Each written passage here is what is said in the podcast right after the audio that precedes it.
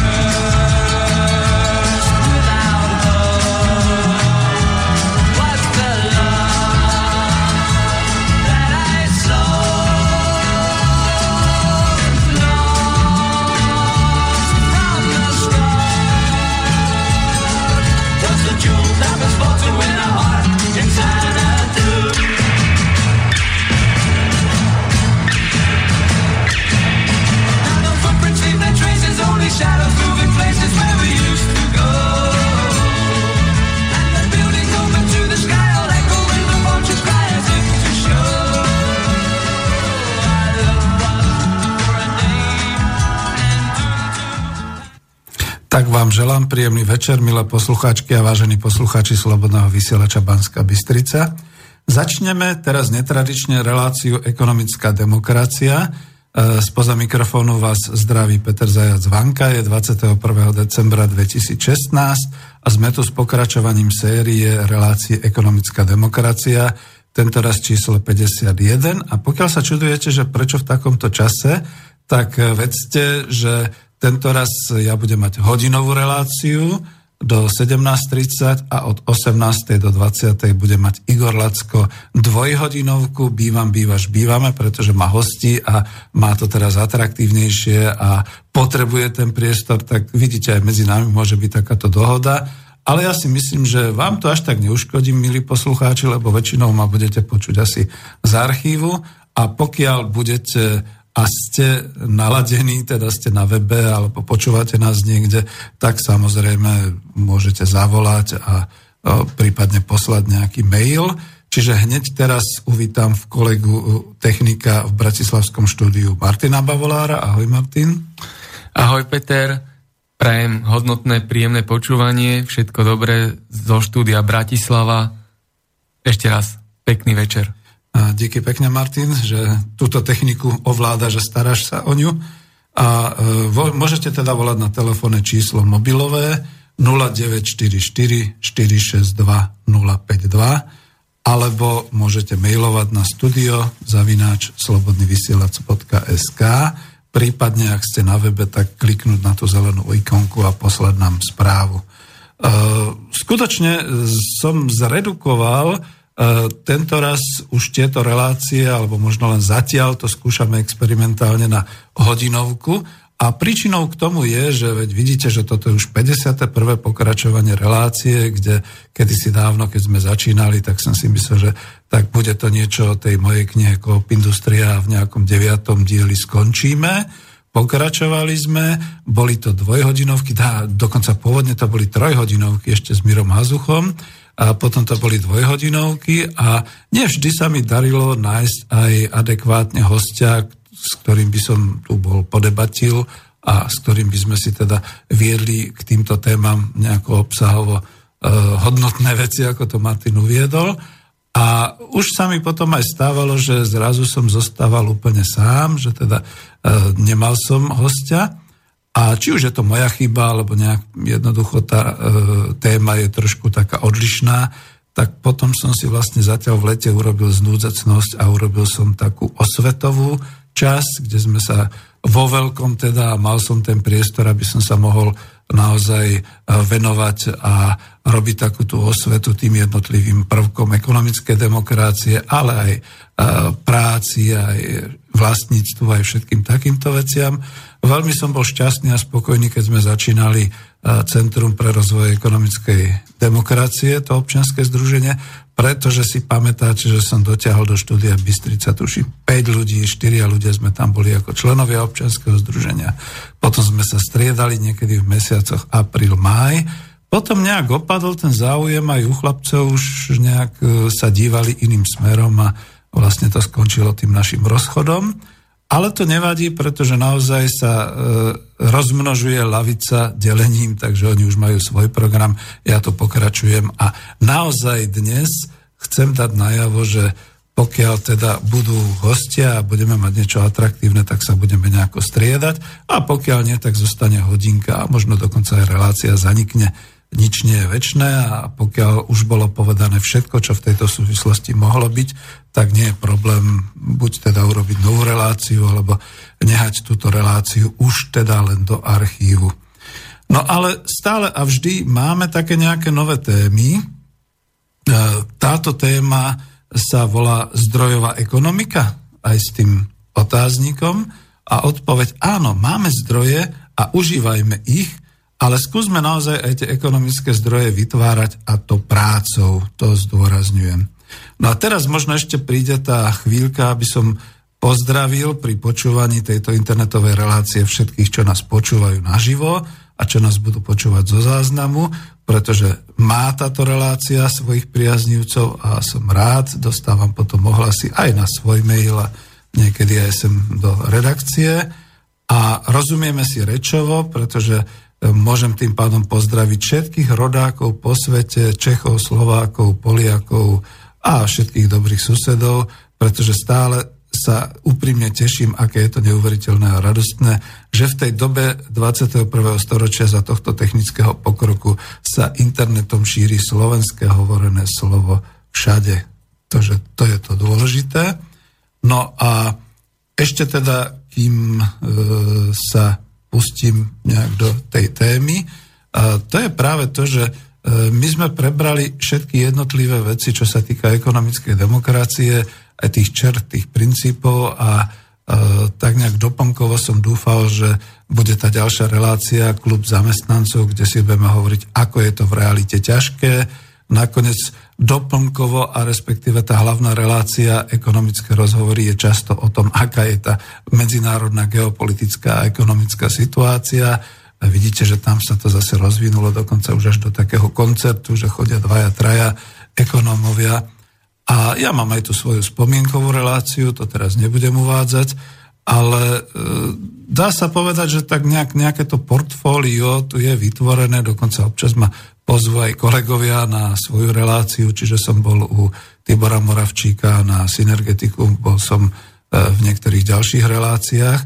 A uh, už by som to povedal tak, že ak by som bol nejakým takým snaživým mladíkom, tak by som teraz povedal tak, a ja mám teraz už program ekonomickej demokracie ošetrený, vyskúmaný, spočítaný, mám ho pekne v nejakých zložkách a keby bola k tomu chvíľa, tak si vypožičiam od nejakej tej banky 5% a zvyšných 95% nech mi zaplatí Európska únia a urobím z toho nejaký projekt a nazvem ho nejak honosne, aby v tom nikto nehľadal ekonomickú demokraciu, nejakú, nazvem to nejaká konklúzia pracovnej sily na Slovensku a neviem, ako ako si vymyslím nejaké tie názvy, jak to ešte oni volajú, koordinácia a, a konspektácia a neviem ako, aby to teda ako nejakí tí úradníci zobrali a aby sme potom mali peniaze a aby sme z tých peniazí potom mohli ťažiť, žiť a čo iné.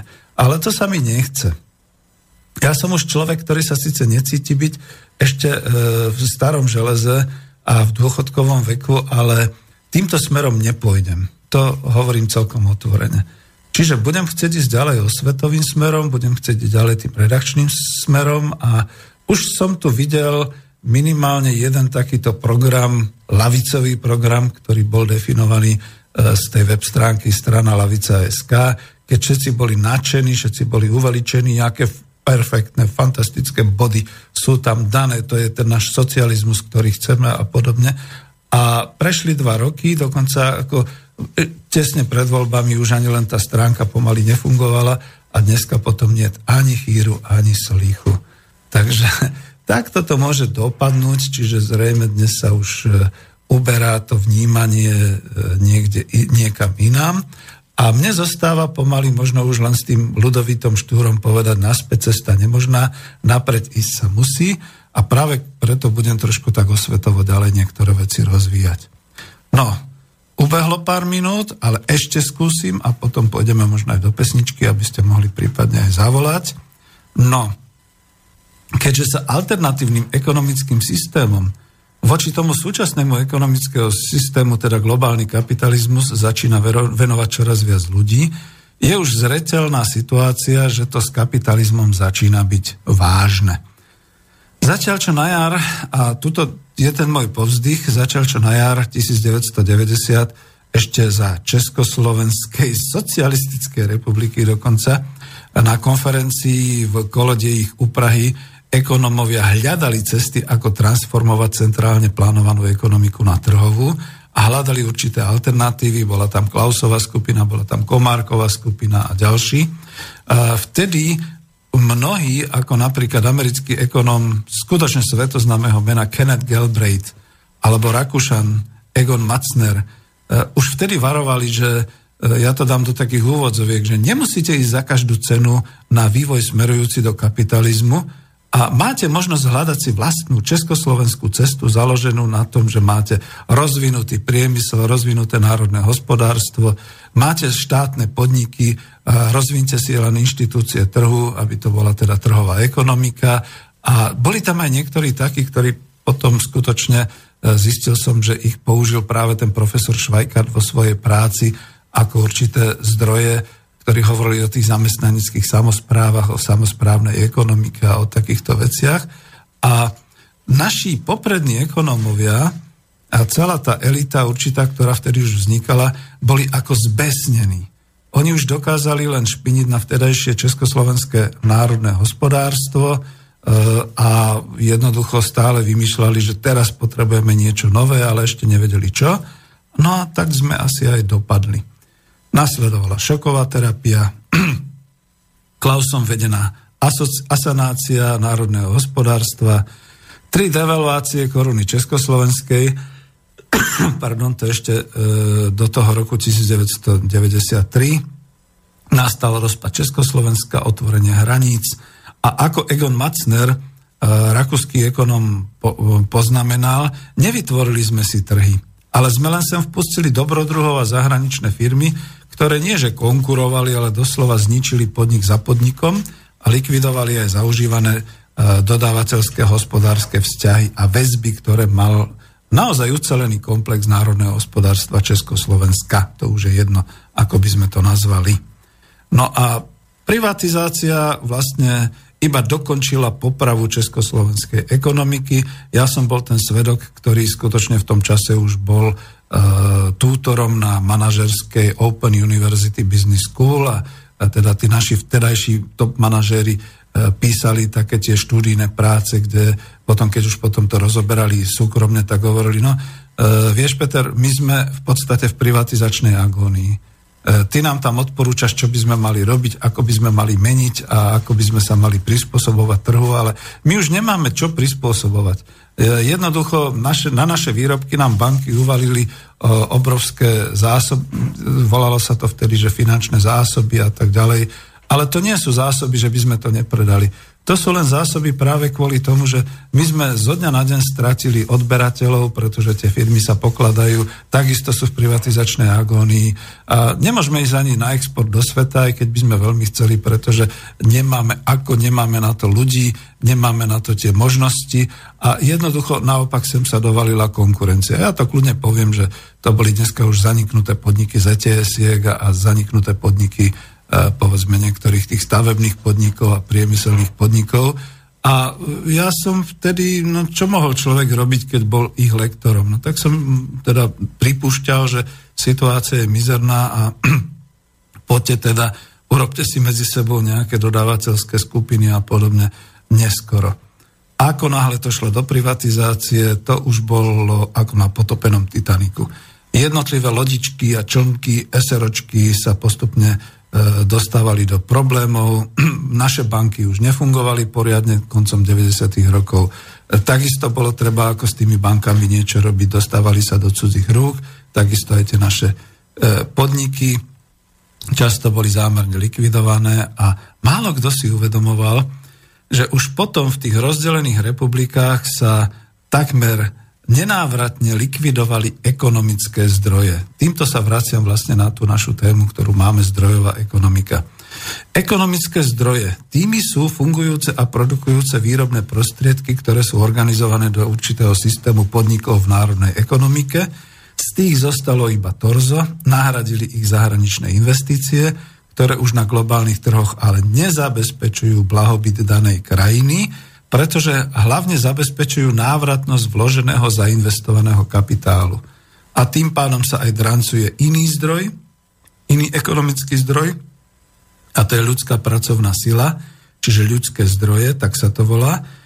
A samozrejme pritom aj zdroje materiálne, to znamená nerastné bohatstvo, suroviny ako drevo, stavebný materiál, myslím ako v tej forme hlina a keramika a všetky takéto veci a sklárske piesky a, a cementové e, podložia a všetky takéto veci.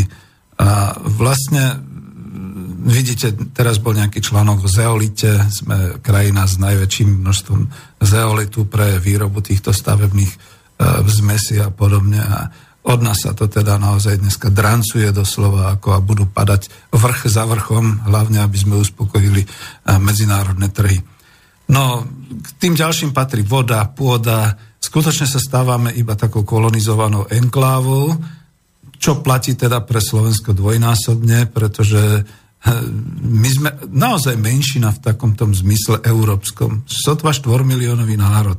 To je, to je menšina v rozpustenej Európe, ktorá je bez hraníc, v Európe, ktorá má spoločnú menu, kde teda nemáme ani možnosť si nejakým spôsobom regulovať tú svoju vnútornú ekonomiku, e, takto to myslím. E, je to Európa regiónov, kde teda z jednej strany Poliaci, z druhej Maďari, z tretej pravdepodobne, keď sa to všetko takto teraz e, rozbehne, Ukrajina, e, možno Rakúšania. Našťastie, bratia Češi, s tými sme trošku na takej jednej lodičke, že si rozumieme a teda niečo robíme spoločne. Oni sa môžu viac ťažovať, že a hlavne ľudia z východného Slovenska sú veľmi agilní potom v Prahe a v týchto všelijakých top manažmentoch, takže oni zrazu zistujú, že tí Slováci ich riadia a, a sú tam viac doma ako by, povedzme, ako niektorí z nich brali, keďže, ale oni zase idú do Nemecka a do Spojených štátov a podobne. Čiže takto v rozpustenej Európe bez hraníc sa stávame priestorom medzi Balkánom a Škandináviou, alebo priestorom zase pre zmenu medzi Nemeckom a Východom a to už, to už ani nehovorme o tom, že sme Slovensko ako ekonomická krajina. My tu naozaj máme už len ekonomiku na Slovensku, nie slovenskú ekonomiku. Takže kde sú teda tie naše národné e, zdroje Slovenskej republiky? No, bola to taká otázka skôr, povedal by som, básnická. E, mnohí zúfalci, doslova desperádi na Slovensku, sa preto utekajú k takému fatalizmu, k takému osudovému zmiereniu sa, že už nás majú, už, už sme upečení, ako to Janošik hovoril, keď ste si ma upiekli, tak si ma aj zjedzte. Takže takto sa správa aj, myslím, že celá vládna garnitúra a všetci ostatní. K určitému defetizmu sa dokonca uchylujú aj e, určité skupiny, napríklad Lavica Slovenska, teda k takému porazenictvu.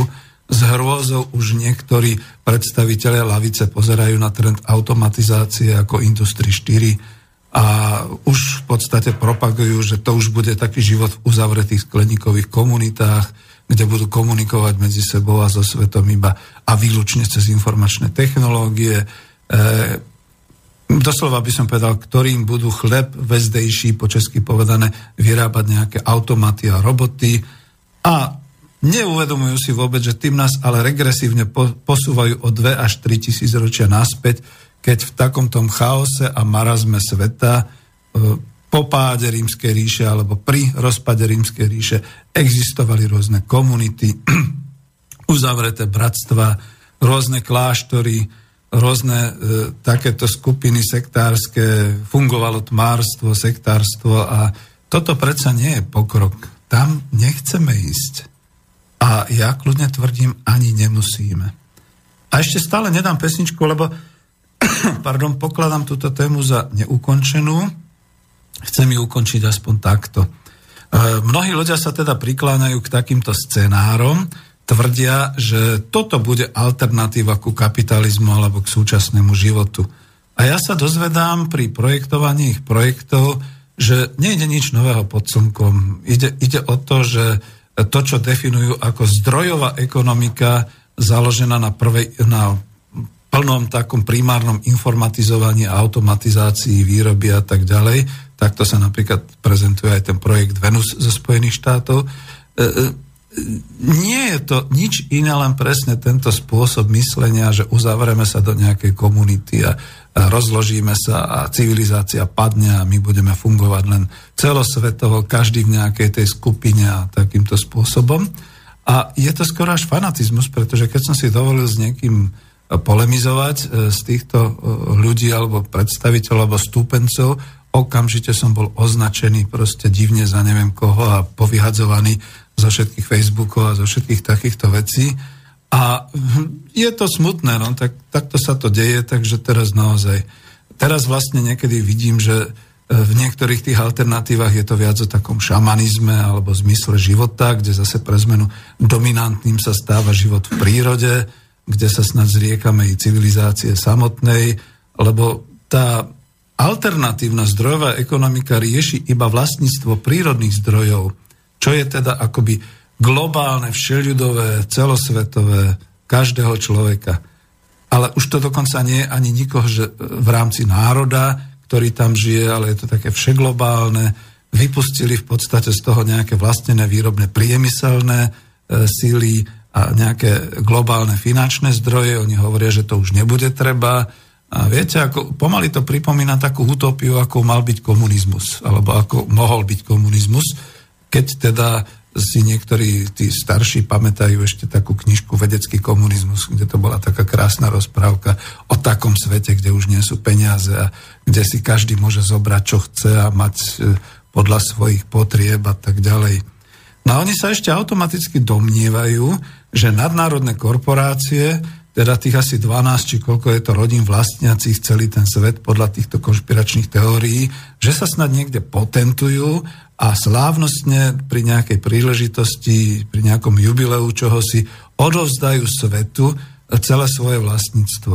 Ale moja otázka je veľmi konkrétna, pretože ja som praktik. Komu odovzdajú?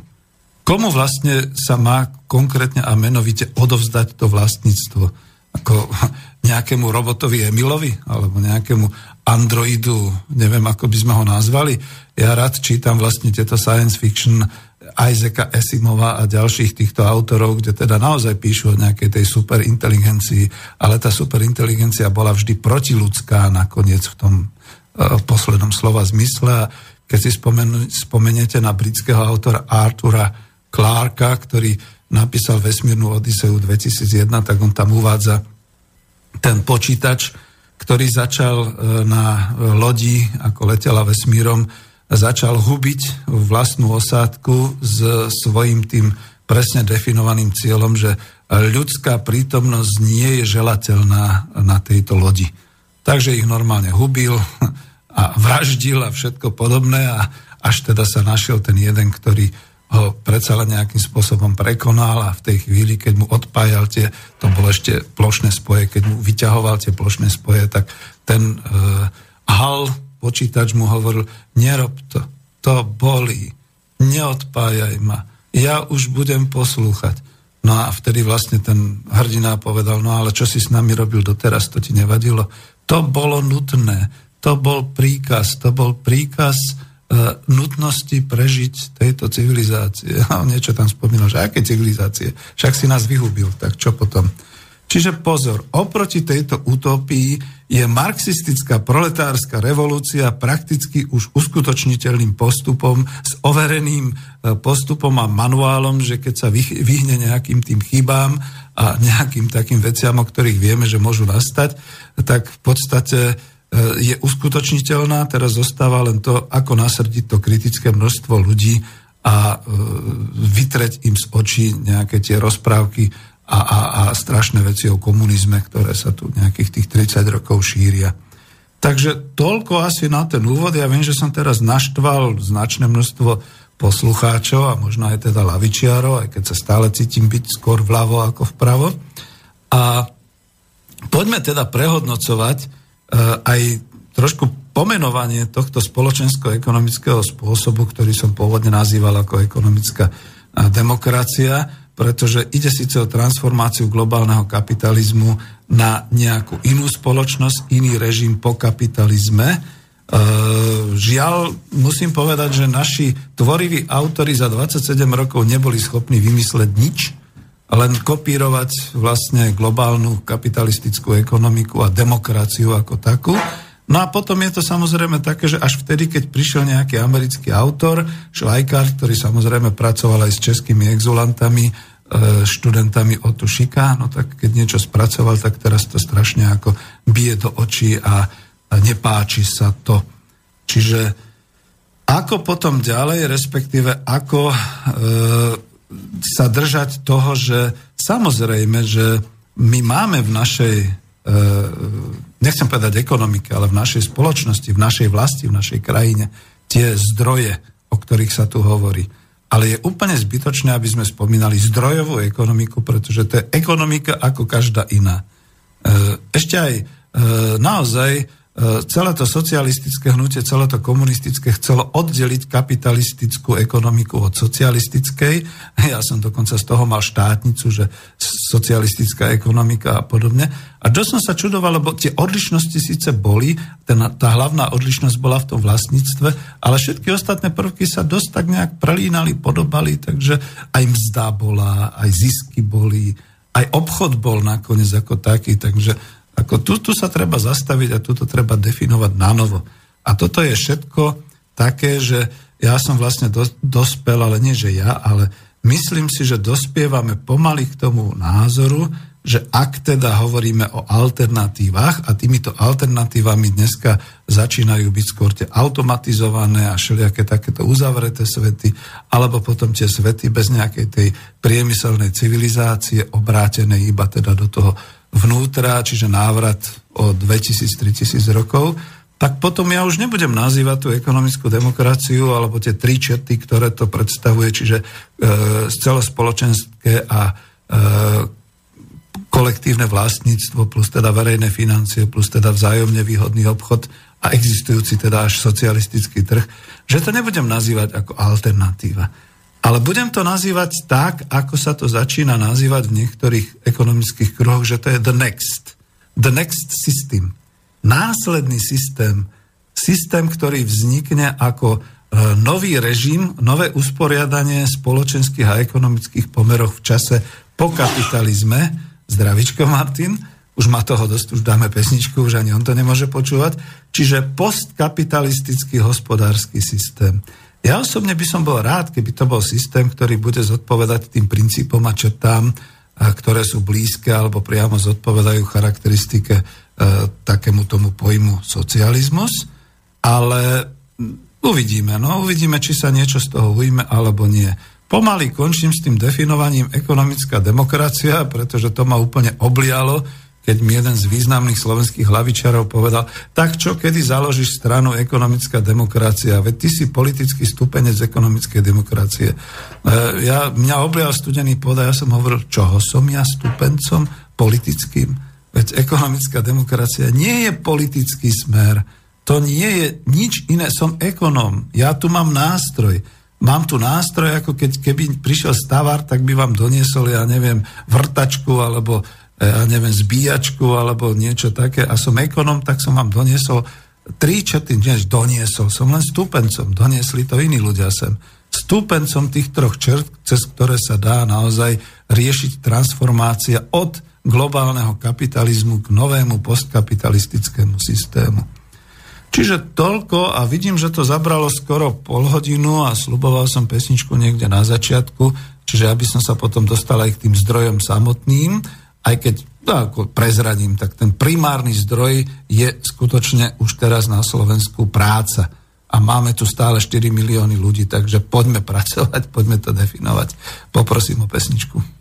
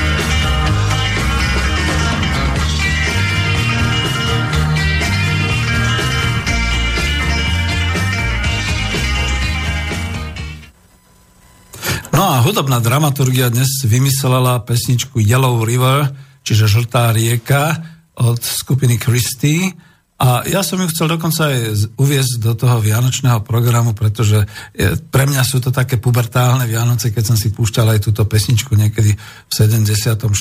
či 5. A ono skutočnosťou sa stalo, že keď počúvate Žltá rieka, inšpiruje vás to, že aha, Čína. Keď dneska poviete Čína, tak je to ten nový svet, je to ten alternatívny svet ku tomu inému kapitalizmu, ako ho zažívame v angloamerických reáliách. A ešte stále nie je jasné mnohým ľuďom, či ide o kapitalizmus alebo socializmus. A e, ja vlastne môžem len povedať to, že keby bolo v Československu vyhralo e, politicky a ekonomicky to krídlo, ktoré sa opieralo o Gelbreita a o Macnera, tak pravdepodobne by sme si zachovali naše vlastné podniky, naše vlastné národné hospodárstvo Určite by to už nevládla jediná strana, teda komunistická strana. Určite by tu bol, ja neviem, celý, celé portfólio rôznych politických síl, ale mali by sme naše vlastné národné hospodárstvo a mali by sme teda e, možno Československu alebo aspoň Slovensku a Českú ekonomiku. Spolupracovali by sme, kooperovali by sme a neboli by sme v takom háji, v akom sme dnes v roku 2016. Ale to som provokatér, to teda sa zabrzdím už teraz a skúsim ešte niečo pekného povedať, lebo keby, keby, boli by sme v nebi. Tak sa to hovorí. Čiže e, ono, ten moderný socializmus, e, ku ktorému smeruje potom ekonomická demokracia, rád trošku poučím e, týchto mojich extrémnych lavičiarov, že e, absolútne v tom, keď kritizujú E, ekonomickú demokraciu Davida Švajkarta, tak si neuvedomujú, že vo vnútri obsahovo je to vlastne cesta k tomu modernému socializmu, lebo naspäť sa ísť nedá. Vopred sa ísť musí a vopred sa ísť musí, to je naozaj dané, povedzme, tou samozprávnou ekonomikou a samozprávami, družstvami, tými verejnými financiami a tým vzájomne výhodným obchodom a trhom. Čiže to je to, že ja som, už som to x krát povedal, ale teraz to ešte zopakujem aspoň za toho Švajkárta, že tu, keď v aule Ekonomickej univerzity v Bratislave vysvetloval v, anglič, v angličtine tie základné prvky socializmu, tak ako posúďte sami, ale mňa to nadchlo. Bod jedna, zmysluplná práca. Vy potrebujete niečo iné. Milí lavičiari, dokonca milí pravičiari, dokonca milí stredáci, smeráci a všetci ostatní Všetci chceme robiť zmysluplnú prácu. A to je tá podstata toho, to je ten jeden základný prvok socializmu, ktorý obhajoval filozof David Schweikart. Plne sa s tým stotožňujem. Druhý bod, medzigeneračná solidarita. Znova, vidíte v tom niečo nehumánne kresťania? A vidíte v tom niečo komunistické, že jednoducho vnúci budú čas svojho zárobku odovzdávať svojim dedom a svojim nevládnym rodičom a tak ďalej. Je v tom niečo takého, alebo že rodičia budú pracovať, aby ich deti sa mali lepšie a, a tak ďalej. Ten, ten systém, skoro by som povedal až v tých ľudových povestiach, toho trojgrošového systému, jeden groš e, dám starým rodičom, jeden groš si sám použijem a trovím a jeden groš e, dám deťom na svoj rozvoj, aby potom oni mohli platiť mňa. Vidíte v tom niečo nenormálne, nezmyselné? Volá sa to medzigeneračná solidarita. Píše sa rok 2016, vláda, ešte predtým skutočne vláda jednej politickej strany Smeru sociálnej demokracie skrášlovala ten náš kapitalizmus tým, že niektoré prvky upravovala o percentičko, o pol percentička, o taký, o onaký nejaký e, ten príspevok a podobné veci, ale to je len vylepšovanie kapitalizmu. A medzigeneračná solidarita, tam by bolo jedno, ako to je, čo je to za režim, alebo čo, ale toto by muselo fungovať. A nefunguje to lebo sme sepci, e, všetci hráme len pre seba, len na svojom ihrisku, nechceme dovoliť nič iného. Čiže to.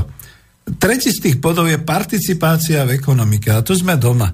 Tá participácia v ekonomike sa môže odohrávať na základe družstiev. Ale skutočne družstiev takých, ako ich definoval aj sám Švajkart, e, teda tie zamestnanecké samozprávy, alebo nazvime to akokoľvek. Už som to tu povedal a máte to potom aj v tom aviz, že ako by mohli vyzerať určitým spôsobom tie naše národné podniky nad národnými zdrojmi.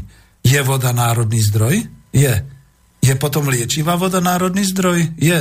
Tak prečo na, to, na tie liečivé pramene nepostavíme národné podniky a prečo ich necháme drancovať súkromnými a zahraničnými akciovými spoločnosťami? Dokonca ich necháme zaniknúť ako kúpele korytnica. Veď to je ten zločin, ktorý naozaj sa pácha. No a tá posledná vec, ekonomická udržateľnosť. To je to, ten systém, ktorý trošku, trošku niekde E, e, hľadajú možno aj tí z projektu Venus a e, tí z týchto ako samostatných prírodných komunít a podobne, pretože ekonomická udržateľnosť skutočne znamená, že keď chcem v roku 2020 použiť, ja neviem koľko milión kubikov dreva na kúrenie a neviem koľko milión kubikov dreva na drevostavby, tak musím už v roku 2010, to už sa nedá, čiže ešte som to mal posunúť do väčšieho horizontu, uh, sadiť alebo vypestovať v škôlkach, v našich lesoch toľko tej drevnej hmoty, aby to bolo možné. Čo sa dneska deje? Bol som prekvapený, keď to hovoril z portálu Vlkoblogu je Petr Vlk, že tisícky kamionov uh, len dreva dreva po porazených stromov sa vyváža ako surovina mm, do okolitých krajín, Nemecko, Rakúsko, vyberte si, aké chcete. E, to, to znamená, že to je drancovanie našich prírodných zdrojov. A nehovorím už o tom, o tých stavebných materiáloch, nehovorím o samotných ľuďoch. Ekonomická udržateľnosť je aj v tom, milí pravicoví e, experti, že pokiaľ vy to vykrikujete, že už dneska vlastne e, kto bude robiť na dôchodcov, tak e, obráte tú otázku. E, čo robili títo dôchodcovia, aby ste sa mali vylepšie celý život? Pracovali a tak ďalej. Čiže e, adekvátne im by patrila bezplatná celá tá starostlivosť skutočne až do dožitia. Nie, že sú natrieskané sociálne domovy a nikto sa nechce starať o našich starkých, pretože e, deti na to nemajú čas, pretože sú e, v zahraničí a musia tvrdo pracovať a títo starky e, berú im tu dôchodky len, aby teda e, niekto z toho mal klientov. To sa takto pekne volá. No vravím, že vidím, že jednohodinová relácia mi asi nebude vyhovovať, lebo nemám tú šírku, ako by som potreboval. Takže zopakujem. Vidíte na tomto next systéme, na tomto postkapitalistickom systéme, ktorý definoval za prvé zmysluplnú prácu, za druhé medzigeneračnú solidaritu, za tretie participáciu ľudí v ekonomike, za štvrté ekonomickú udržateľnosť, niečo nenormálne alebo niečo utopické. A napriek tomu počas dvoch rokov e, by som povedal, že skôr sa takí tí nadšenci zľava odkláňajú od toho, idú extrémnejšie niekam a tí praví si hovoria, no veď len si pindajte to svoje, my tu máme svojho sulíka, my tu máme svoje, svojich oligarchov, ktorí nás našťastie držia, takže o čom to je. Dokonca naopak už vznikajú aj pravicové strany proti oligarchom, takže za chvíľu sa začneme podobať u, u Ukrajine, kde sa jedna oligarchická verchuška vrhla na druhu a navzájom tam bombardujú a strieľajú sa a akorát to obyvateľstvo medzi nimi trpí. Spomínali sme, že máme iné zdroje. Tak aké zdroje teda máme iné? Predovšetkým tú vlastnú prácu. Schopnosť organizovať produkciu, tú produkciu aj po výrobe predávať, čiže odbytovať tú produkciu, ktorá je zmysluplná, má svojich odberateľov, svojich užívateľov a existuje v reálnej ekonomike. Mne sa páčia tie startupy, keď mladá e, e, alebo mladí vymyslí nejakú ohromnú hovadinu, škaredo to teraz poviem, nejaký ten, e, nejakú tú apku a nejaký ten gombiček na iPod a teraz to je startup jak hrom, dostane peniaze, ide to do sveta, on samozrejme si to dá zapatentovať, čiže snáď si to dá zapatentovať, to je otázka, či to od neho neodkúpia, čiže vyzerá to dobre, ale na otázku, čo to urobilo so svetom? No nič. No a na čo to vlastne slúži? No to je diaľkové ovládanie krbu. To znamená, že keď ste 50 km od domu, tak si cez tú apku zapnete doma krb a ono to stráži, aby vám náhodou nezhorel celý barák, ale zároveň to spustí ako to horenie. Aha, čiže to je takéto vylepšenie života, to je ten zásadný krok, ktorý máme A toto, sú, toto je naozaj tá zmysluplná naozaj práca, ktorá si nájde svojich odberateľov na dnešnom marketingovom trhu. No osloví to určitú skupinu uh, slovenských vlastníkov tých rodinných domov, ktoré, ktorí ako pracujú niekde 100 kilometrov od domu a potrebujú si večer zohrievať nožičky v zapálenom krbe. To je skutočne originál, to je dobre. No ale to ostatné v tej ekonomike. Uh, máme dovoz vyše 60% potravín ktoré e, by sme vedeli vyrábať na Slovensku. E, naši starky skutočne trpia všelijakými tými ischiatickými a reumatickými chorobami, ale nedostanú sa do kúpelov. Čiastočne kvôli tomu, že nie sú ani tak tie kapacity a čiastočne kvôli tomu, že je to strašne drahé. A tak sa šetrí. Som zvedavý, čo teraz urobím nový minister zdravotníctva s tým šetrením vo Všeobecnej zdravotnej poisťovni, pretože práve, že tí, ktorí sú tam, tí dôchodcovia a tí ľudia s rôznymi týmito problémami, ktorí celý život ich nadobudli vo vlhkom prostredí, s ručnou prácou, s manuálnou prácou, ospravedlňujem sa, tí práve by mali dostať tie kúpele zadarmo. Ale aj s tou celou starostlivosťou, to znamená aj s ubytovaním, aj stravovaním. Nie ako mne sa stalo v Piešťanoch, že poisťovňa, no ani, ani poisťovňa, poisťovňa dôvera mi nezaplatila ani len pobyt, čo sa týka procedúr, ale e, to už akože keď chcete bývať, tak si to pekne priplatíte, keď chcete jesť, takisto si to priplatíte. A neexistuje, že idete do kúpelov a poviete im, ďakujem, ja len prídem do bazénu, ja sa budem stravovať túto veľa v bufete v meste Piešťany a budem bývať tuto niekde ako v stane tam niekde za, za piešťanmi na nejakom. To neexistuje. Keď kúpele, tak so všetkým. A stojí to okolo 1200 eur, aby ste vedeli všetci, taký trojtyžňový pobyt. Takže o tom to je. Tá zmysluplná práca, ktorá e, niekomu má doniesť svoju potrebu a ktorá má e, naozaj svojich odberateľov a užívateľov a bude existovať v reálnej ekonomike. My máme predsa skúsenosti, vedomosti, máme na to aj určité možnosti kooperácie, ešte stále sú medzi nami ľudia, ktorí by radi spolupracovali a robili kolektívy, ktorí dokážu organizovať, vyrábať a predávať čokoľvek. Ako si zabúdame, že my sme tu mali skutočne ešte od 19.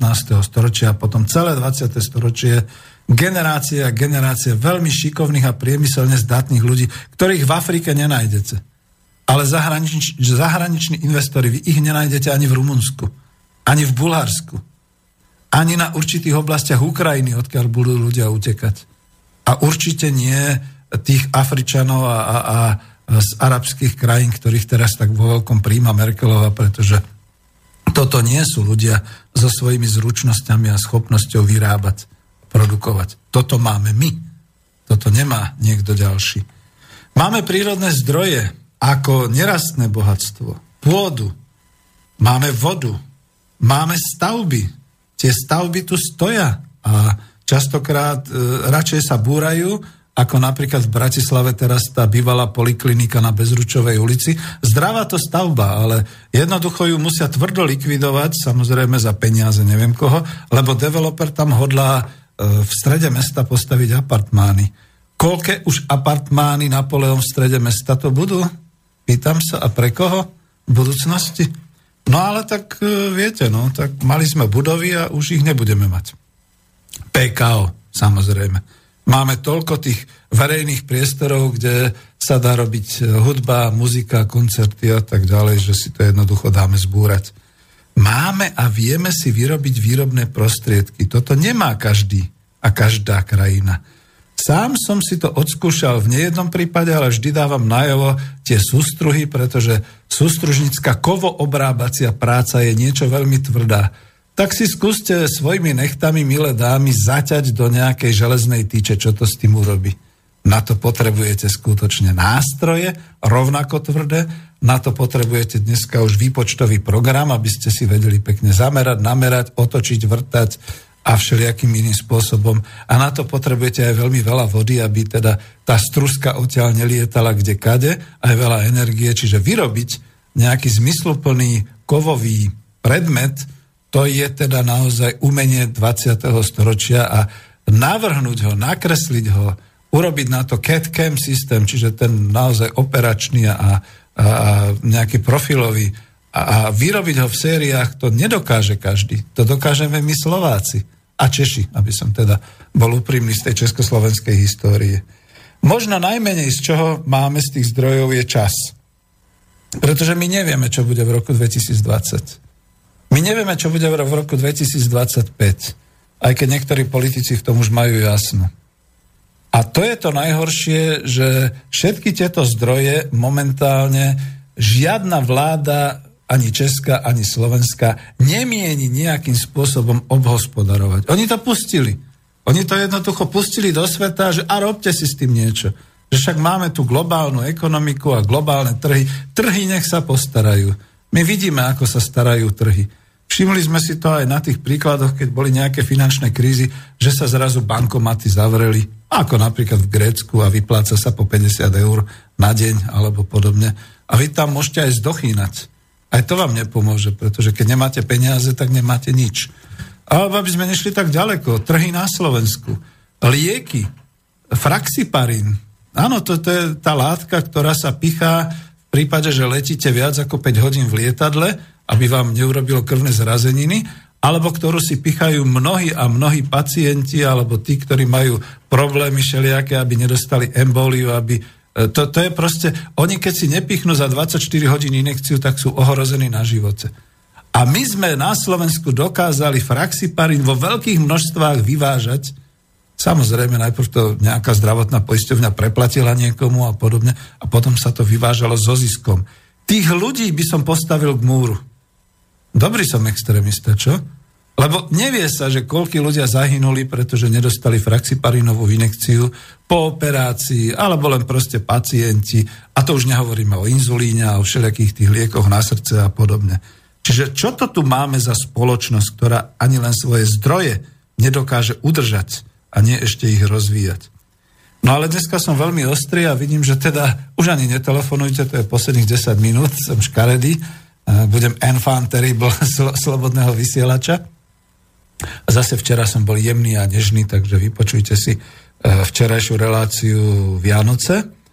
A dnes už teda, ako to dokončiť, naozaj vidím, že tá hodina je asi naoz- tak, tak tesne.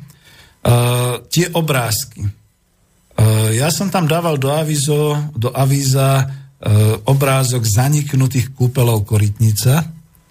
Bolo by zaujímavé dnes to vidieť niekde z nejakého dronu, z nejakého vtáčieho pohľadu, ako to tam vyzerá, ale keď si pozriete na internete eh, tie, na YouTube tie videá, tak to je katastrofa, to je Černobyl, to zmizli ľudia, rozpadá sa vlastne tá civilizácia tam. A ono ešte, to k tomu sa asi vrátim, keď budem mať E, ďalší ten obrázok, máte tam aj vsunuté, že peniaze, tak sú tam tie balíky tých 50 euroviek, nejaké tie milióny, e, ktoré by to stálo, keby sa to malo obnoviť. Potom, že predané piešťany. Predané piešťany, kde je prameň Adam Trajan, to je tam tá fotografia, čo vyzerá trošku ako taká e, väža ťažná, ale to nie je nafta. To je prosím pekne náš prameň horúcej liečivej vody, ktorú momentálne kupuje a asi dlhodobo má e, nakúpené a zazmluvnené práve tá firma Danubius, čo teda prevádzkuje slovenské liečebné kúpele Piešťany, tak sa to fejkovo volá, pretože to je fake, má to niekto úplne iný. Sú tam síce slovenskí zamestnanci, ale tí pôvodní, mnohí z tých pôvodných odborníkov už boli povymieňaní v rámci znižovania mzdových nákladov novými ľuďmi. Napríklad sa nám stalo, že pracovnička, ktorá tam bola prvý týždeň, museli sme ju inštruovať, čo má s nami robiť, pretože ona nevedela, ale dôležité bolo, že Piešťany ako kúpele ju kúpili ako námeznú silu a my sme ju ako pacienti inštruovali, čo môže s nami robiť, aby, aby sme to teda prežili pre Boha. No a máte tam potom ešte v Piešťanoch nejaké ďalšie 4 alebo 5 prameňov, niektoré sú funkčné, niektoré ešte čakajú na svojho princa, a za tým Adamom Trajanom na tom jednom obrázku, za tou výverovňou, vidíte aj tak, také, čo si za tým zábralím, to je tá tvorba piešťanského bahna. To je unikátne, to má málo kto. To máme na Slovensku a mnohí naši dôchodcovia v tých e, sociálnych ústavoch, ktorých láme, ktorí majú všelijaké reumatické choroby, tie môžu len snívať a asi aj zomru a nedožijú sa toho, aby im niekto naplácal trošku toho bahna horúceho na rameno a aby ich teda oslobodil od nejakých tých bolestí. Takže takto je to na Slovensku. Ale je tam aj pozitívny príklad a to sú Trenčianské teplice, to je ten krásny bazénik na pešej zóne. Klobúk dolu, obdivujem. Má to len ten kapitalistický zádrhel. Musíte prísť do Trenčianských teplíc, zaparkovať, za čo zaplatíte. Musíte ísť do tých kúpelov, samozrejme vo vyhradených hodinách, nie je to tam celodenne. Kúpite si, myslím, že na hodinu, tuším, za 5 eur a keď prekročíte o 10 minút, už platíte celú ďalšiu hodinu, čiže už je to 10 eur, takto sa to stupňuje a zás na to nemá každý. Čiže má na to len určitý počet ľudí a pritom je to atraktívne. Je to na pešej zóne medzi hotelmi Krím a medzi, tuším, liečebným domom Pax. Je to krásny pocit, pretože odtiaľ z toho bazéna relaxujete, je tam naozaj teplá voda, veľmi príjemná, vidíte tam zalesnený svách a okrem iného však už je tam aj piešťansk, e, zelená žaba, teplická otvorená, tak vo vrchu, takže aj tam sa dá ísť. A to sú všetko už eseročky, no tak to je, alebo sú to štátne kúpele? Otázka na ministrov. No. A toto všetko, tá voda, pretože toho som sa chytil ako zdroja e, ekonomického, tá voda by nám mohla takto reálne v našej reálnej ekonomike slúžiť. A dobre, ja si myslím, že aj dôchodca by zaplatil, však ja som tiež dôchodca, tak z toho 300 eurového dôchodku by som si občas vedel tých 10 eur dovoliť na celodenné kúpanie sa, lebo si to aj môžem dovoliť. V Maďarsku, v Mošoni, kde celodenné kúpanie stojí 10 eur. Ale nechcem to moc propagovať, lebo tam budú všetci Slováci a potom už bolo, bude málo miesta. To je aj o tom, že tie ekonomiky, tie zdroje, ekonomické a zdroje prírodné sú obmedzené. Tam majú ľudia pravdu, že ako to riešiť. Ale kapitalizmus to rieši jednoznačne. Máš obmedzený zdroj, zvýš cenu. Veď to bola Klausova čarovná palička. Zrazu bolo všetkého dostatok. Trikrát devalvoval korunu, k prvému prvý 92 došlo k značnému a podstatnému zvýšeniu cien, aj potravín, aj služieb. A zrazu nebol problém. Zrazu boli tie obchody plné. Alebo si naozaj mladí priatelia myslia, že e, do toho roku 89 by to v obchodoch ináč vyzeralo, keby bol chlieb stál 10 korún a mlieko 12 korún. A keby tie banány, na ktoré sa stálo, boli stáli 77 korún československých, e, nie každý by si to bol dovolil. Čiže to je o tom. No a tu už sme naozaj niekde na konci, e, experimentujem, skúšam, čo vlastne v podstate dokážeme v priebehu tej hodiny povedať. Ale možno ešte toto. Čas, kým sa v chaose nezrúti kapitalistická spoločnosť globálna a neprestane fungovať všetko úplne, e, to je síce pekné, ale e, už dnes máme milióny migrantov, máme problémy s eurom, sú tu vojenské ohrozenia, je tu určitá arogantnosť mocných. A to je to, že prečo už dnes v tejto situácii sa nevieme vo svojej obci, medzi svojimi známymi, medzi svojimi profesne kolegami e, začať rozhliadať a hovoriť si, čo by sme mali asi urobiť, ak tie bankomaty skutočne vypnú, ak televízory zhasnú, ak sa internet nebude dať zapojiť, ak dojde benzín. Na čo vlastne my ešte čakáme? Takže tu, milí priatelia, aj tí, ktorých som kritizoval, pretože zdrojová ekonomika je len ekonomika. Nie je to nič iného.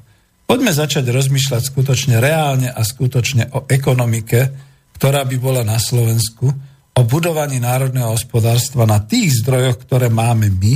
My sa nemusíme vzrušovať miliardami, ktoré majú tie rodiny, ani technickými zázrakmi, ktoré sa niekde produkujú v Industrii 4, pretože my sa budeme musieť hlavne povzrušovať nad tým, že keď nás, naozaj nastane nejaký chaos a všelijaké takéto veci, my si budeme musieť vedieť zorganizovať tak, ako po vojne v 45. systém distribúcie, dodávania, pestovania, chovania a vyrábania taký, aby sme zapojili No veď čo je to? Je to maličkosť 2 milióny slovenských občanov alebo obyvateľov Slovenska. A možno sa pripojí ešte aj ten pol milión tých, tých ľudí, ktorí sú na dôchodku a, a detskú prácu vylúčime, ale tak detičky dneska vedia na internete také zázraky, že budú aspoň pomáhať v rámci nejakého učebného programu nejaké takéto veci robiť. Toto je tá vízia, toto je tá budúcnosť, ktorou by som sa mal pomaly rozlúčiť s vami. Ešte jednu poznámku som mal, pretože to som si tu pripravil, že čo sa my tu naparujeme a pechoríme svetovými problémami a Industrii 4 automatizáciou a podobnými vecami. Keď my tu na Slovensku ešte stále aj po všetkých tých úspechoch, ktoré sú, máme e, niečo cez 8% e, práce e, nemožného obyvateľstva, čiže ľudí, ktorí sú nezamestnaní a možno by pracovali. Hneď vedľa susedia Bieloruská republika, tá, ktorú tak veľmi politicky odsudzujeme, má iba 1% nezamestnaných.